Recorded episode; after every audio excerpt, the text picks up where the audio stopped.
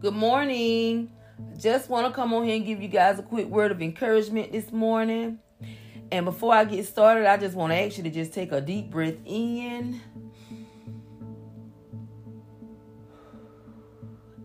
And let it out. And that should help you relax. And for me, it helps me in my mind. I have just got rid of anything that's standing between me and peace. I let it go and I let it out. Whatever's standing between me and my joy, I let it go and I let it out. Okay? Whatever's standing between me having a good day, I just got rid of it. You hear me? Shifting my atmosphere this morning. And so I just want to talk with y'all today about a spirit of inferiority. Or either another term is an inferiority complex. And this is something that I struggled with as a child, on over into my teenage years, and up into my adulthood. And I briefly touched on it last week, but we're going to talk about it today. So, spirit of inferiority, everybody know. Inferior to feel inferior is to feel less than. Have a low self-esteem, you know, um, can cause you to be withdrawn, sensitive to criticism, and these type of feelings, it can lead to anxiety, it can lead to depression, and it can lead to anger, you know. And that's what I dealt with, anger. Most of my teenage years, I was angry. So I fought a lot. and you have to get these things taken care of. Because if you don't, and when I say taken care of, I mean get delivered. Seek God because these things, you know, as a young girl, I don't even know when it started. But I can tell you, I always had a, a um a problem with myself. You know, I had a low self-esteem, but nobody around me knew it. They always saw me as talkative, laughing, happy, and all of that was a facade. And I felt on the inside I felt like I was ugly. I didn't like my teeth. I didn't like my shape. I didn't like my hair. I just, if I could have re rebirthed myself, I would have changed my whole appearance because I was just not happy, you know, with the body that I had. And I never considered myself as being depressed. But I took an overdose when I was 15. Um, I ran away several times. I think I ran away, and my mama didn't even know I ran away till I got back. she like, where you been? You know, it's like I, I ran away. You know, but I, I, don't know. You know, it's just you know I, I went through a lot as a teenager. You know, never had healthy relationships, and you know it, it's just it, it was I was withdrawn but nobody around me knew it. I had people that I hang out, you know, I went out different places, you know, with and we for an example, we used to like to go to the gym. And back then the gym was packed. On Sundays, you know, it was packed down there. Even though I was there, I was shaking inside my body. I mean trembling. I was I just but I know that I needed to be around people. So, yeah, I did go. But that just it, it wasn't me. I was just being a part of what was going on. But yeah, that spirit of inferiority, it, it'll make you it, it make you feel um you know less than. And as I was saying last week, it'll give you a false perception of other people because because of you thinking lowly of yourself, you automatically think in your mind, oh, they they talking about me. Oh, they don't think I measure up. Any little thing somebody says, it can become offensive because you think they're trying to um degrade you. And so I had to get to a place where I had to start encouraging myself because nobody knew I was dealing with it.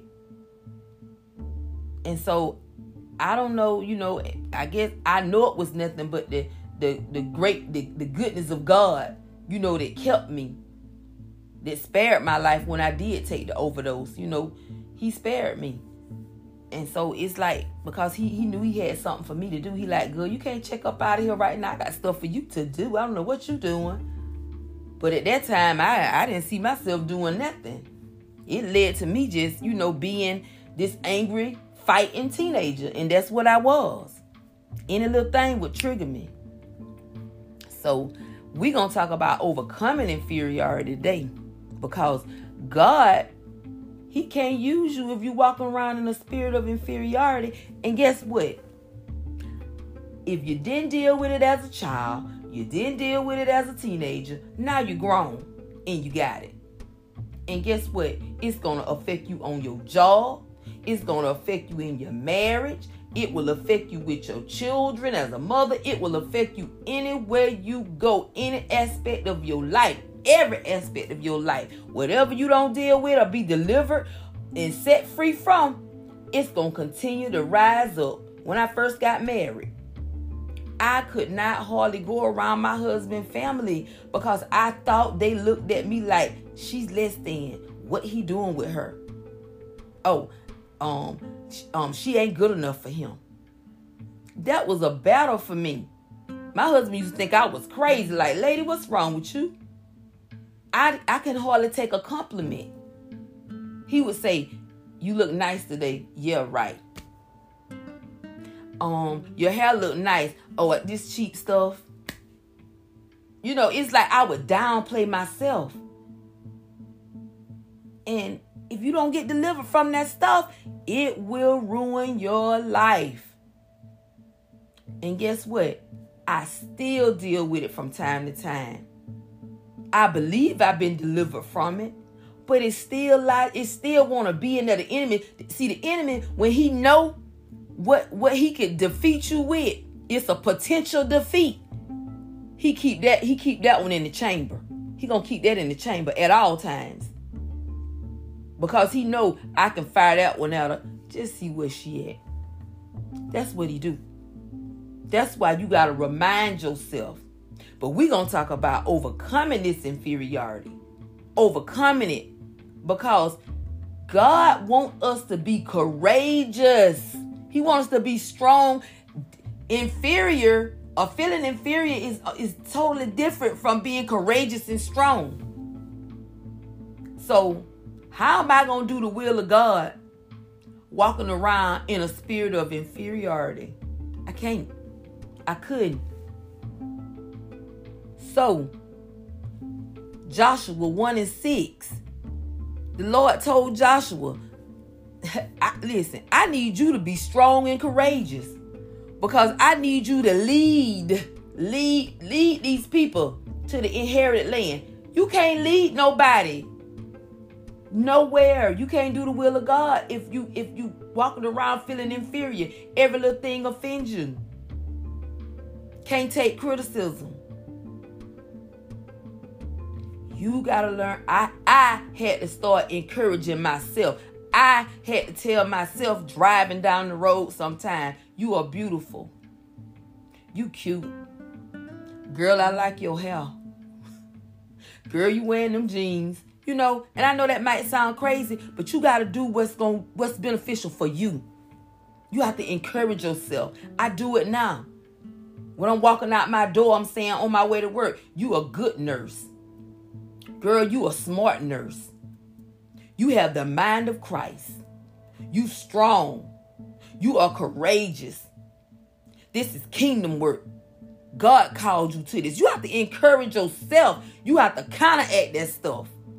But God commands us to be courageous. He commands us to be strong. He needs you to be these things. And if you can't if you can't tackle these different things that want to make you make you feel like you less than, then you you you you holding up God's work in your life because God want to use you. God needs you. He wants you right where you at.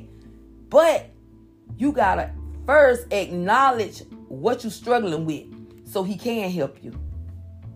So he can deliver you from it.